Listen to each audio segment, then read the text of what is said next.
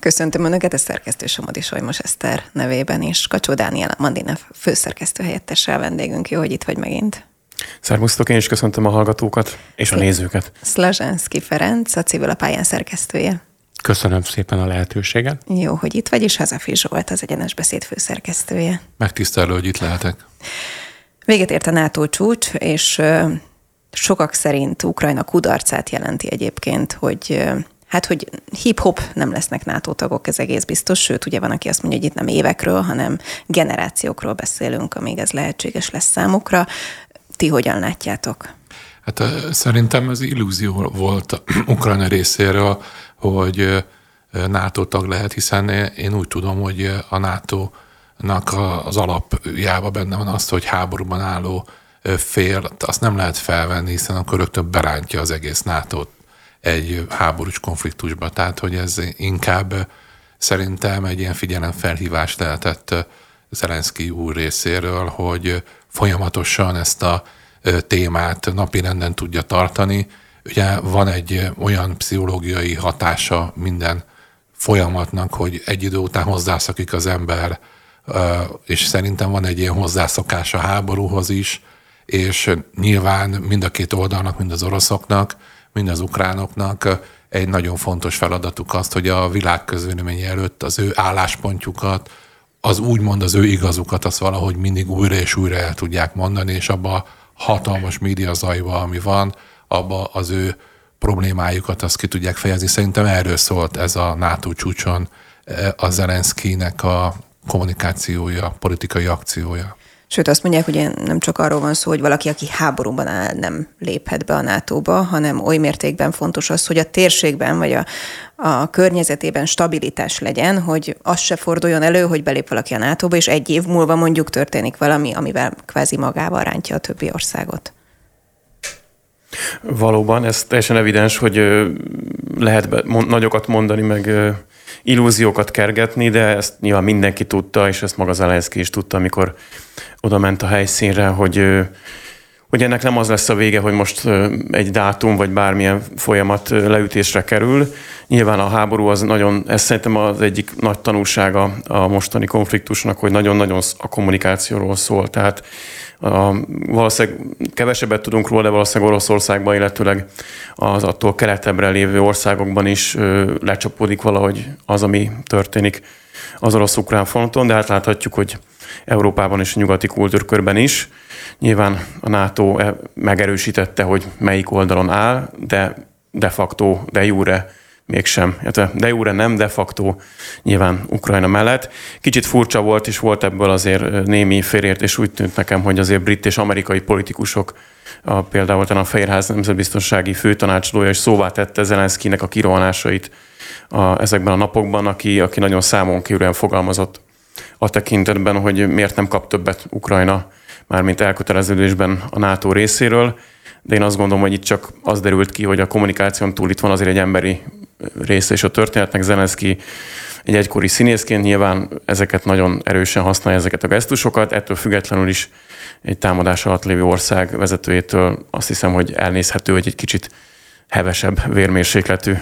Vagy túloz egy kicsit. Vagy túloz, igen.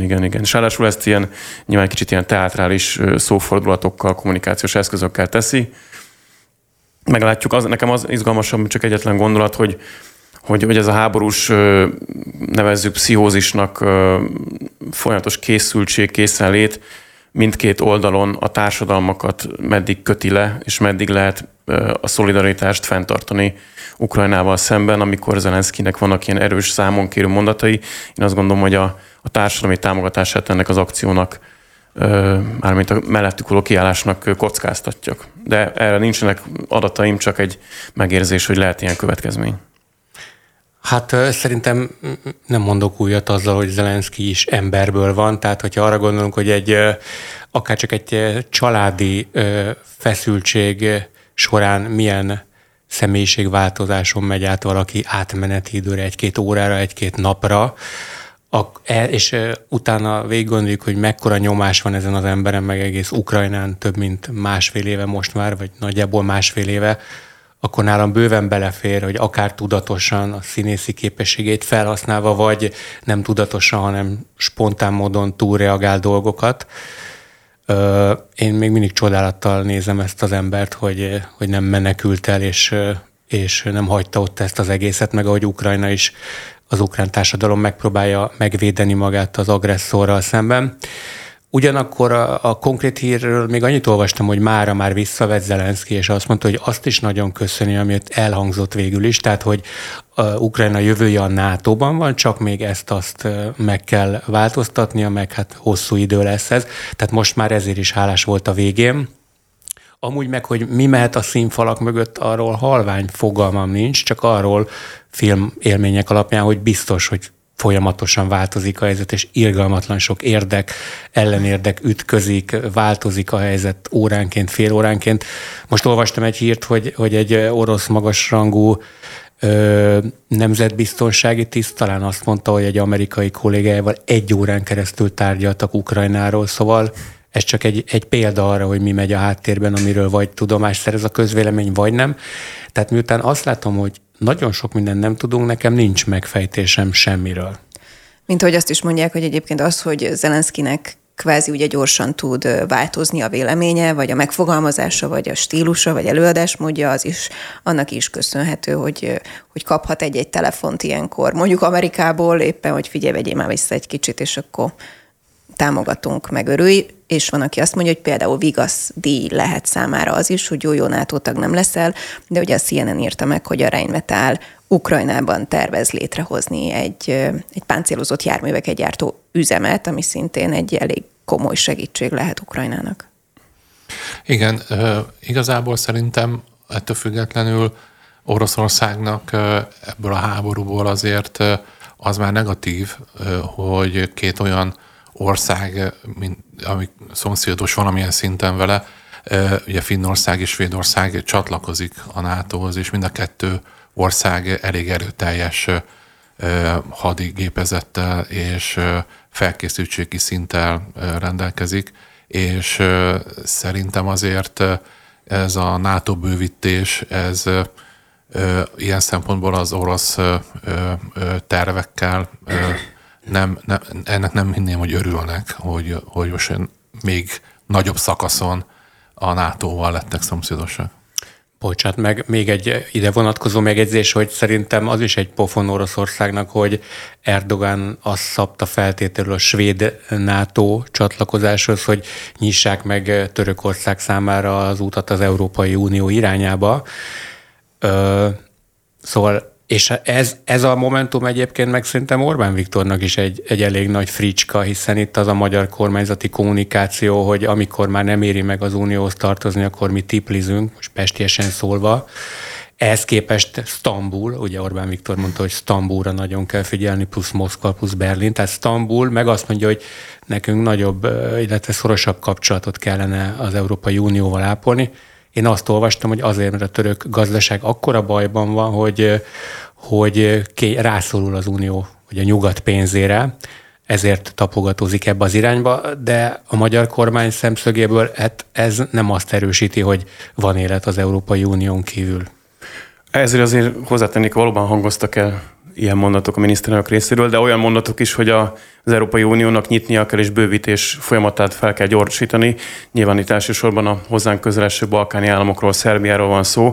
Tehát miközben vannak az uniós tagság előnyeit és hátrányait taglaló, többféleképpen értelmezhető nyilatkozatok kormánypárti részről, aközben egy pro-európa álláspont is mindig ott van emellett, és a Törökország csatlakozásával kapcsolatos hivatalos álláspont tudomásom szerint az, hogy inkább támogató, sőt, ugye azt szokták fölrólni a magyar miniszterelnöknek, hogy túl támogató a török politikával kapcsolatban.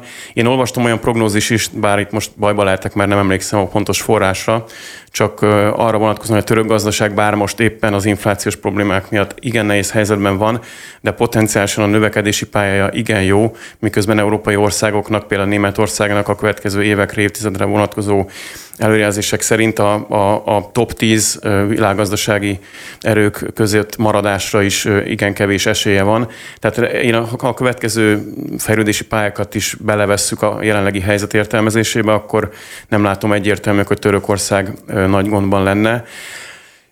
Valóban lehet egy fricskaként is értelmezni azt, hogy Törökország csatlakozna az Európai Unióhoz, de ez nem feltétlenül Orbán Viktor felé lehet így értelmezni, hanem az Európai Unió vezetői, az európai politikusok felé, hiszen igen sok elítélő és kemény nyilatkozat volt a török államisággal, jogállamisággal, demokráciával kapcsolatban az elmúlt időszakban. Tehát, hogyha valóban ez lesz a feltétel az október körülre prognosztizált svéd NATO csatlakozás ratifikációnak, akkor azért ez feladja a leckét az Európai Uniónak is. Nem lesz egyszerű ezeket a dilemmákat helyre tenni a következő hetekben. Amennyire én emlékszem, hogy azért nagyon puha ígéretek hangzottak el első körben a vízum nélküli utazás a törökök számára, de egy kicsit olyannak érzem ezt a ígéretet, amit kapott Törökország, mint amit kapott Ukrajna is, hogy valamikor egyszer NATO tag lehet Ukrajna, valamikor egyszer Törökország NATO tag lehet, de hát ugye ez kicsit olyan...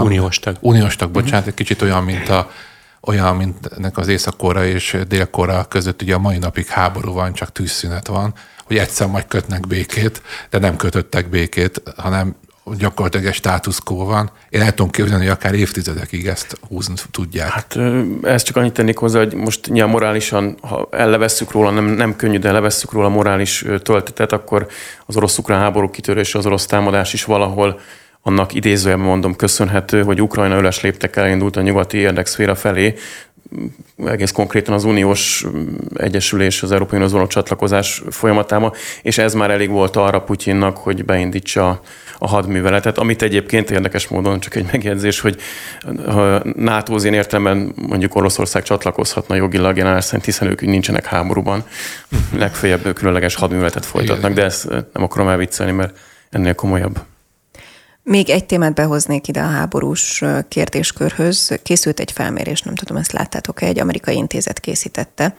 24 országban kérdeztek meg több mint 30 000 embert egyébként mindenféle tematika kapcsán, és számomra izgalmas volt a magyar eredmény.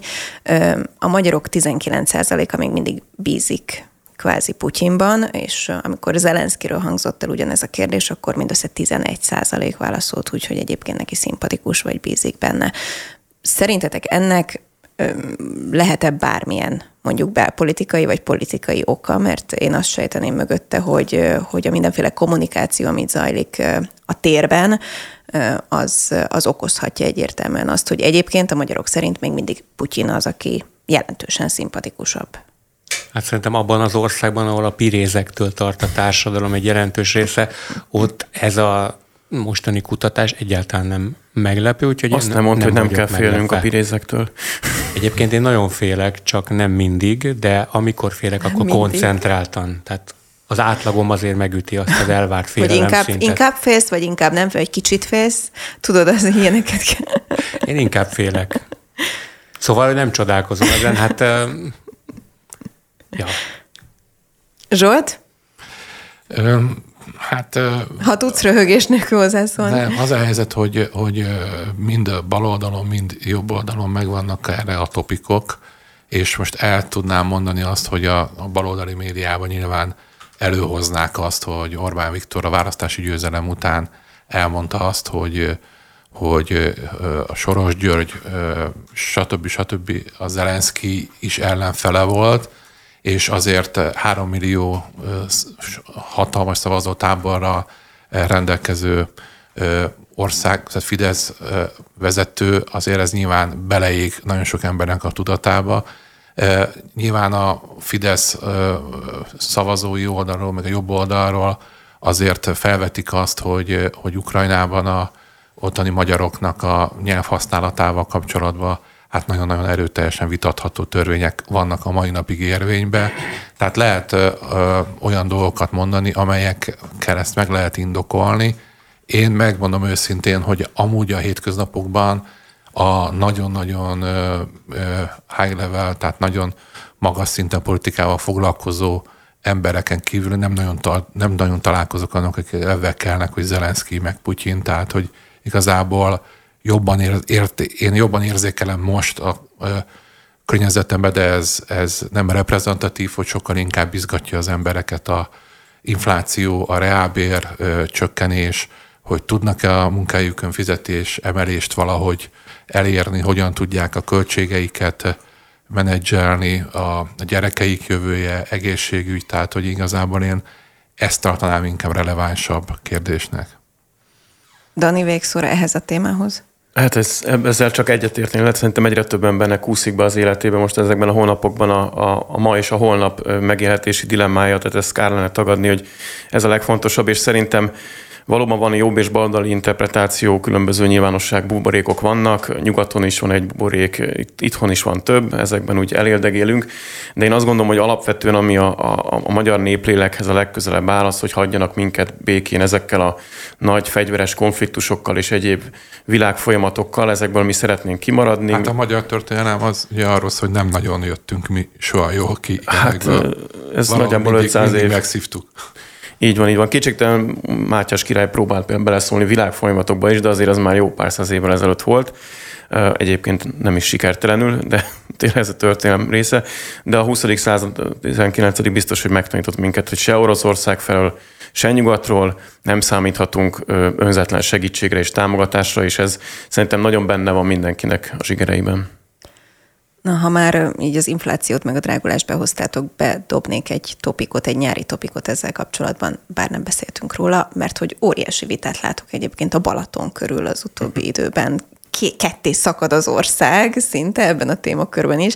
Van, aki azt állítja, hogy minden rendben, és soha ilyen jó szezon nem volt, a másik fele viszont a szakértőknek, meg a megszólalóknak azt mondja, hogy iszonyatosan komoly visszaesés van, pont a drágulások miatt egyébként a Balaton környékén, és nagyon vicces, hogy ezt így beütöttem, és két cikk egymás mellett megindult a magyarok rohama a Balatonra, ez az egyik, és rögtön fölötte a másik, itt meg mi történik, eltűntek az emberek a Balatonról. Szóval valóban a Balaton kvázi egy ilyen szimbolikája lett ennek az igen-nem, kinek van igaz a harcnak. Hát azért a velencei tónak, bocsánat. Azért az egyértelmű, hogyha egy ilyen magas infláció van, és érthető az, hogy reálbér csökkenés van emiatt, és minden mérvadó kutatás azt mutatja, meg a KSH adatai, hogy a fogyasztás visszaesett, hogy nem nehéz elképzelni, hogy ez ne hatna a balatoni turizmusra is, hogyha az emberek kevesebbet tudnak költeni öltözködésre, szórakozásra, nyaralásra, akkor nyilván az érinti a Balatont is. Nekem nincs konkrét élményem, erről nem voltam most lenne a Balatonon, nincs balatoni turizmusban érdekelt ismerősöm, rokonom, tehát én csak ilyen nagy számok törvényéből gondolom, hogy azért ez érintheti és a magyarokat. A szállodaláncodban, hogy alakul a forgalom, nem mondták el az igazgatót? Arra nem beszél. Figyeld, azt tudom, hogy a múlton nem lehet változtatni, a jelen az adott, a jövő az befolyásolható, remélem, hogy te valahogy valami jövőbe látó kapszulát vettél be.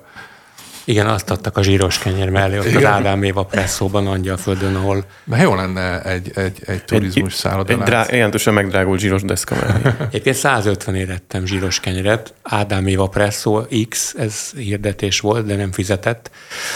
Visszatérve, én Maráczy Tamástól olvastam egy riportot, aki azt írta, hogy... A Mandiner nevű újságban, csak hogyha már szépen körbe kerülgettük eddig azt a cikket, de valóban én is olvastam. Ismerem a Tamást egyébként, egy nagyon jó újságírónak tartom, és készített egy riportot, és az jött ki belőle, hogy egy 4 tagú családnak egy hét az 600 000 forint, és ő írta azt, hogy úgy látja, hogy nagyon, nagyon fokhíjas a Balaton, visszaesett a forgalom. Én néhány fotót láttam, mivel nem voltam ott, kénytelen vagyok a fotókra hivatkozni, azokon tényleg nem nagyon volt senki. Beszélgettünk erről Tamással utána, hogy érdekes volt a következménye ennek a cikknek, mert valóban, ahogy említettétek, hogy van 2 tábor, a pro jól teljesítő Balaton és a pro rosszul teljesítő Balaton tábor. És ebbe belehúztuk valamilyen szinten a politikai. Hát hogyne, tehát aki a Balatonnál prosperáló turizmust lát, az Orbán Viktor támogatja, aki pedig azt látja, hogy hát itt kudarcra halmozódik a Perzó környékén, az gyurcsányista vagy sorosista. Nos, én azt gondolom, én ezt a cikket egyébként, csak hogy a képet egy kicsit tágítsuk, Vanyarcvasegyen a strandon olvastam, ahol épp, hogy alig találtunk egy helyet, ahol le tudjuk tenni a törülközőnket. büfében pedig olyan sor volt, hogy kikanyarodtunk és vártunk egy kicsit, amíg esetleg enyhül a nyomása szolgáltatói szektor eme részén. Úgyhogy nekem volt egy egészen friss élményem azzal kapcsolatban, hogy ugye ez egy másik része Balatonnak, nem a Badacsony, ahol a Tamás járt. Ott tömegek voltak azon a hétvégén. Nem tudom, ez mennyire általános, de ez egy hirtelen tapasztalat volt. Én azt gondolom, hogy szerint évről évre talán a migránskvótával és a soros tervhez mérhető szinten a lángos ár az, ami politikai témával föl tud valóban nőni. Ez ugyanez, itt vele 1600-ért ettem egy sajtos tejflőst, még hallottam, hogy hát 2-3 ezer forintot is elkérnek bizonyos helyeken. Úgyhogy ebből én azt a következtetést mondtam le, hogy valószínűleg tragédia nincsen, az meg természetes, hogy bizonyos részein a Balatonnak pláne előszezonban van visszaesés. Egyébként szállodás ismerősömmel is beszéltem, és azt mondta, hogy ilyen náluk 10-20%-os a belföldi visszaesés, de kompenzálják külföldi vendégek többlete. Tehát, hogy vannak ugye a szállodaszövetség részéről talán hangzott el egy relatíve rossz prognózis, de ugye ő meg kvázi egy lobbista, aki a kormány iránt szeretné kifejezni az ellenkezését, hogy baj van, tegyenek valamit, ugye kérünk valamit. Tolják ki a szép kártyát. Hogy mégse lehessen hideg élelemre. Na, innen folytatjuk egy rövid szünet után. És folytatjuk is a beszélgetést, és én a szünetben nagyon gyorsan csak rákerestem egyébként még az előző beszélgetéshez, hogyha mondjuk hirtelen a Bookingon, ugye általában ott keresünk szállást, beütöd azt, hogy akkor 5 napra szeretnék lemenni a családdal, mondjuk 2 gyerekkel a Balatonhoz. Egy augusztusi hetet, hétköznapokat ütöttem be direkt 5 éjszakára. A legolcsóbb lehetőség az akciósan 80 000 forint egy sátorhely. És akkor ez nem teszek hozzá semmit, de hogy valóban az azt jelenti, hogy semmi. Tehát, hogy az egy plac, igen, az egy hely. Anikó, hogy nekem egy kicsit, megmondom neked őszintén, lehet, hogy ezt most szívtelennek fognak gondolni a hallgatók. Én már lassan 25 éve vagyok újságíró. Két szektor van, amiben hozzá vagyok szokva ahhoz. Az egyik az agrárium, ahol vagy túl jó a termés, és azért vannak bajba a termelők, vagy a túl rossz a termés, azért vannak bajba a termelők. Tehát, hogy még olyan nem volt, hogy ne lett volna valami, és kicsit a turizmussal kapcsolatban, a Balatonnal kapcsolatban is az elmúlt 25 évben nem tudom hányszor játszottam le, így hány cikket olvastam, hogy most a Horvátország versus Balaton. A Horvátország sokkal olcsóbb. Görögország, ott gyakorlatilag ingyen, sőt fizetnek, ha megyünk. Tehát, hogy nekem egy kicsit én úgy érzem, hogy van egy ilyen néplélek Magyarországon, egy ilyen néplélek Magyarországon, hogy kicsit mindig most lehet, jó, még elnézést kérek, kicsit mindig sírnak a vendéglősök egy része, akkor hogy... Akkor még egyet emelnék be ebbe a csomagba, igen. A taxisokat. Már bocsánat, én úgy nem ültem be, ugye? Én úgy taxiban még nem ültem egyébként az elmúlt 40 év alatt, hogy valami probléma ne legyen. Hát, kicsit olyan tényleg, hogyha a Balaton vízszinte lejjebb, akkor a magyarok könnyei tudják kompenzálni. Igen, most leeresztették, meg kellett gyönyörű hajókat csináltak a Balatonra ilyen katamaránokat, és ugye a Sion lehetett felvinni, ezért kellett irgalmatlan esőzések után kicsit leengedni, hogy fel lehessen vinni, akkor ment hogy gyakorlatilag kiszárítják a Balaton. Tehát, hogy kicsit Magyarországon van egy ilyen helyzet, hogy van hogy nehéz azért úgy jót tenni. Emlékszem, amikor nekem az egyik legnagyobb sok volt ez, hogy amikor elkészült a Grupama aréna, ami szerintem, szóval én egy fradi szurkoló vagyok, szerintem gyönyörű az aréna. Orbán Viktor megnyitotta, és kifütyülték a fradisták. Tehát, hogy hát nehéz jót tenni azért. Tehát, és a fradi táborról nem lehetett azt elmondani, hogy az egy gyurcsányista tábor. Tehát lesz. Azért meg tudunk egyezni, hogy a fradi B-közép az nem egy kommunista vörös csepel vonal. Ennek ellenére azt a miniszterelnököt, akinek a kormányzása alatt kaptak szerintem egy gyönyörű stadiont, kifütyülték. Tehát, hogy nem olyan könnyű Magyarországon látványosan jót tenni, ne legyen mindig valami mellékzöngéje a dolgoknak. De ettől függetlenül szerintem nagyon jó lenne, hogyha a szegényebb anyagi körülmények között élő családoknak lennének programok valahogy szervezett módon, hogy el tudjanak menni pihenni, nyaralni, de erre nincs rálátásom. Hát például olvashatnak ilyen cikkeket szervezett módon a szegényebb családok, hogy drága-e a Balaton vagy nem, és nekik ez rendkívül olcsó, mert nem utaznak oda, és olvasni azt még mindig lehet ingyen, már aki tud. Tehát mondtam egy szervezett programot. Meg egy stand-upot is egyben rögtön promózzuk. Van még nyáron előadásod egyébként, hogyha ilyenekből szeretnének szemezgetni? Hát most nincs, nyári szünet van, de majd ősztől lesz, ha lesz. Hát ha, ugye, mondjuk. Ha lesz. Meg lesz a pénz a teremben. De úgy érzem, hogy nem fejtettük meg, hogy olcsó vagy drága a Balaton. De nem dolgunk szerintem lehet, megfejteni. Meg szerintem, tehát az, hogy bármi olcsó ma Magyarországon, én nem, tehát hogy szerintem az így nincs. Tehát 20%-os inflációról beszélünk mióta. Szerintem vigasztaljuk egymást azzal, hogy a fagylalt Magyarországon alig drágább, mint Rómában.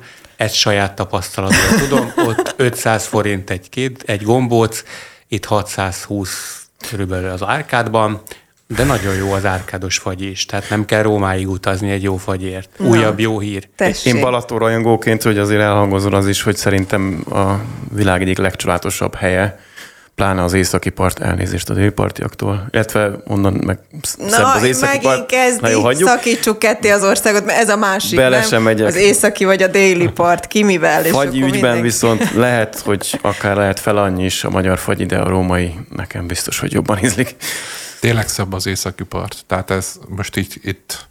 Jó, én is északi part vagyok, de... Na, menjünk. Akkor ez már több, mint kétharmad. Hoppá, ennyi. Feri? Nekem mindegy, ahol letesznek, én jól érzem magam. Ha ki tudod fizetni a lángost. Na jó. Tüntettek a kerékpárosok az Árpád hídnál. Szerintem az a bizonyos baleset, amiről mindenki tud, az is tud róla, aki nem olvas híreket. Az olyan szinten rázott meg, hát szerintem konkrétan egy egész országot, hogy ha más nem, akkor sikerült a figyelmet felhívni egy igen súlyos problémára. A kerékpárosok most ennek kapcsán, vagy ezt meglovagolva, vagy nem tudom, hogy fogalmazzak, próbálták még inkább felhívni a figyelmet arra, hogy srácok, itt óriási gondok vannak. Szerintetek sikerülhet-e, és mondjuk megoldása, hogy leteszünk néhány kamerát, ami majd méri a sebességet, mert nagyon sokan vitatják ezt, hogy igazából semmi értelme az ilyen típusú balesetek kivédésére nem szolgálja azt a célt, hogyha letűzök egy sebességmérő kamerát. Hát az nem fogja lelassítani ezeknek az elmebetegeknek a 600-700 lóerős Mercedesét. Nem értem ezt a lelkületet, hogy valaki megvesz, nem tudom, 50 millióért egy autót, pontosan tudja, hogy mit vett, hogy miért kell demonstrálni, hogy az az autó egyébként gyorsan is tud menni, és miért az Árpád hídon két másik lökött BMW-ssel kell versenyezni, amiben aztán valaki belehal. Szóval szerintem amennyire látom, a kressz, meg ezek a kamerarendszerek, meg fekvőrendőrök, ahol vannak, ezek ott jól vannak. Talán a pszichológiai szűrést kellene erősíteni, hogy ilyen emberek ne ülhessenek volán mögé. Velem egyszer megtörtént az, picit hosszabb lesz a sztori, hogy 18 évesen átmentem állítólag a piroson egy motorkerékpárral, majd 8 év múlva az ügymenet odáig el is jutott, hogy bevonták a jogosítványomat, és el kellett járnom 2 hónapig ilyen terápiára, vagy nem tudom már, hogy hívták ezt, ilyen kresszet. 8 évvel később? Igen, nagyon meglepett, de mindegy, hát ez Magyarország, és eljártam hozzám hasonló emberekkel 2 hónapon keresztül egy ilyen csoportba, ahol átvettük a kreszt, a közlekedést, a közlekedési morált, hozzáállás, stb. És például ott volt egy srác, aki annyira agresszíven válaszolt minden ilyen kérdésre, hogy mondták neki, hogy te nem fogod visszakapni a jogosítványodat, mert ön és közveszélyes vagy. Ez arról jutott eszembe, hogy tehát ha ez a figura is átesett volna, meg bárki, aki autót vezethet előzetesen egy ilyen vizsgálaton, teszten, akkor lehet, hogy őt előre kivonták volna a forgalomból, vagy lehet, hogyha ezt bevezetnék, akkor a jövőben nem lenne ennyire veszélyes ez a dolog. Aztán jönnének a tiltakozások, hogy miért ennyire bürokratikus és hosszadalmas, és még drágább a jogosítvány megszerzése, mert gondoljunk arra 99,9%-ra, aki meg nem ilyen állat. Meg egyébként én azért, bár egyébként valamilyen irányba el kell mozdulni, mert ez egy létező probléma, de én sem azt a megoldást látom, hogy mindent szigorítunk, meg több trafipaxot kirakunk, mert valóban a trafipax önmagában arra nem képes, hogy leállítson egy ilyen Mercedes-t, sőt, nem megoldás feltétlenül, de hogy valamilyen társadalmi reakció legyen erre, és annak hatására valamilyen állami válasz, azt szerintem teljesen természetes és elvárható egy ilyen helyzetben. Én sem értem ezt a logikát, vagy nem tudom, az agymenést, ami ezekben a fejekben ilyen irányokban mozgatja el a mercedeseket, hogy gyorsulás az Árpád hídon ekkora sebességet. Ezt nem nagyon tudom felfogni az én agyamban, úgyhogy ezért is tekintem egy kicsit ilyen horror történetként az egészet. Egy picit tartok tőle, hogy ha már itt az elmúlt percekben az ország ketté szakadásáról beszéltünk sok szempontból, szerintem az is egy ilyen klasszikus pont a vélemények meghatározásában, hogy vannak a kerékpárosok, meg az autósok. Az utóbbi időben ez így két különálló fogalom, hogyha kvázi a kerékpárosok is felölelnek egy ilyen témát, mert hogy ugye kerékpáros halt meg ebben a balesetben, akkor nem fordulhat-e az elő szerintetek, hogy akkor ez az ügy más ízt kap, vagy nem tudom, hogy fogalmazzak. Tehát, hogy annyira érezhető az utóbbi időben szerintem tök mindegy, hogy Lánchíd, vagy forgalom, vagy kerékpáros sávok kapcsán, hogy így teljesen nem tud kommunikálni egymással ez az autós, meg a kerékpáros társadalom. Ez nem egy autós, azért klasszikus értelemben, aki ezt elkövette, ez egy gyilkos. Tehát én autósként és biciklisként nem érzem egy közösségbe tartozónak magamat ezzel a extrém figurával. Egyébként igazad van, tehát ketté oszlott a város, és nagyon nehéz igazságot tenni, tekintve, hogy van, aki mindkét székben ül. Igen, én is autós is vagyok, és kerékpáros is vagyok, úgyhogy nem osztott meg a dolog, tehát mindkét minőségemben azt mondom, hogy itt elme problémája volt ennek a mercedesesnek. Egyébként én is száguldoztam fiatal koromban, például kibéreltem egy Skodát, miután megszereztem a jogosítványt, Skoda 1000 MB-t, és annak elől volt a motortér teteje, vagy nem, a csomagtartó volt elől, mert farmotoros volt, feketére volt festve, és egyszer, hogy jöttem le a Jánoshegyről, felugrott ez a motor, vagy csomagtartó tető, és úgy képzétek el, hogy igazából egy hatalmas fekete felületet láttam, és azt nem láttam, hogy a Jánoshegyi szerpentin az éppen hol kanyarodik, úgyhogy tényleg egy kegyelem volt, hogy megmenekültem, és nem zuhantam be a mélybe. Aztán egy-két ilyen őrült, majdnem baleset után rájöttem olyan 20x éves koromban, hogy két területen nem szeretnék bizonyítani, autóvezetés közben, meg a focipályán, mert ez a két hajó esetemben elment. Szóval, hogy érdemes erre ráébredni. Én megmondom őszintén nektek, én hiszek a szigorításba, mert amikor először voltam Brüsszelben, engem nagyon meglepett az, hogy ránéztem a zebrára, hogy átmenjek, megálltak. Tehát kicsit ugye meg voltam lepődve, hogy így elindulok a zebra felé, megállnak. És akkor kérdeztem a belga ismerősöket, hogy miért van, és elmondták, hogy ott az van, hogyha valaki balesetet okoz, különösen olyan balesetet, amiben valaki megsérül, annak olyan szinten felviszik a kötelező biztosításának az árát, hogy szinte nem éri meg autót vezetni, és hogy szerintem ez egy logikus dolog. Ugye van ez a pszichológiában, meg a gyereknevelésben, hogy hogyan lehet valamit belső értékké tenni. Tehát az, hogy az ember normálisan közlekedik, kultúráltan viselkedik, az a legjobb esetben az van, hogyha ez belső értékből fakad, és az emberek azért normálisak, mert normálisak. De aki nem, ugye azt rá kell kényszeríteni, és ez a külső kényszer. És nekem az egyik rokonom Svájcban él, elképesztő motorfan, tehát ilyen 1000 köbcenti fölötti motorja van, és kérdeztem, hogy biztos életveszélyes lehet, tehát az elképesztő lóerőkiló van, tehát nagyon tud menni, és mondta, hogy ott az van, hogy nem nagyon tud száguldozni, mert aki száguldozik, azt ugye úgy veszik, mintha fegyver lenne a motor, vagy fegyver lenne az autó, és el tudják kobozni. Tehát nem az történik, hogy így ugyanúgy megműtik, elveszik a kocsit és a motort.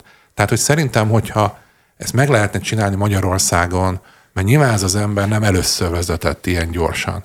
Ha van egy ilyen trafikpax rendszer, akkor egy másik gyorshajtásnál elveszik, 50-szer meggondolja. Tehát az, akiknek nincs ez a belső kényszer, nem a belső kényszer, ez a belső érték, hogy ő neki most az Árpád hídon nem fog ő vezetni 150-nel, azt kényszerítsük rá.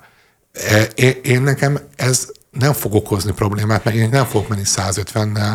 Tehát, hogy én tőlem, tehát az, akinek ez belső érték, azt nem korlátozza ez a történet. Amúgy szerintem a magyar kressz szabályok, a sebességhatárok, azok szerintem alkalmasak arra, hogy biztonságosan lehessen közlekedni, ha be tudjuk ezt tartatni. Jó, hát ezt nem kommentálom, tehát sokkal azért a 30-as, 40-es tábla az nem életszerű szerintem, hogyha...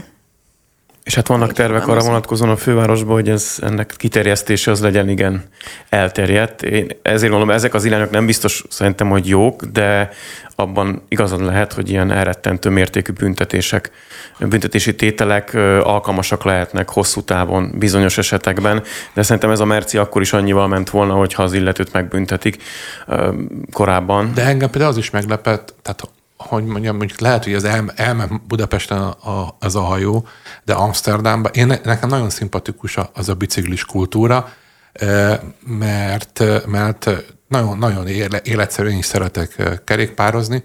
Ugye egyrészt nagyon jól ki van építve az egész biciklis úthálózat, de ott is az van, hogy a biciklis az védve van nagyon, tehát nagyon odafigyelnek az autósok. Nekem az a problémám Magyarországon, hogy például én nagyon szeretem a műszaki dolgokat, nagyon tetszenek a motorok, de látva azt, hogy milyen közlekedési kultúra van, közlekedési morál van Magyarországon, én nem mernék motort venni, mert rosszak az utak, kátyuk vannak, és még nagyon sokszor állatmódon vezetnek az emberek.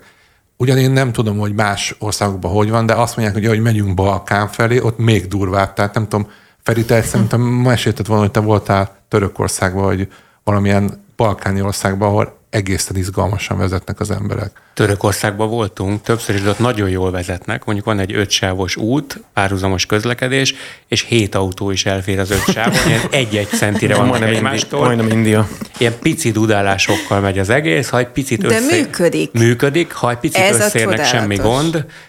Én nagyon bírom a törököket, legalábbis amikor ott jártam, akkor nagyon jól vezettek Isztambulban.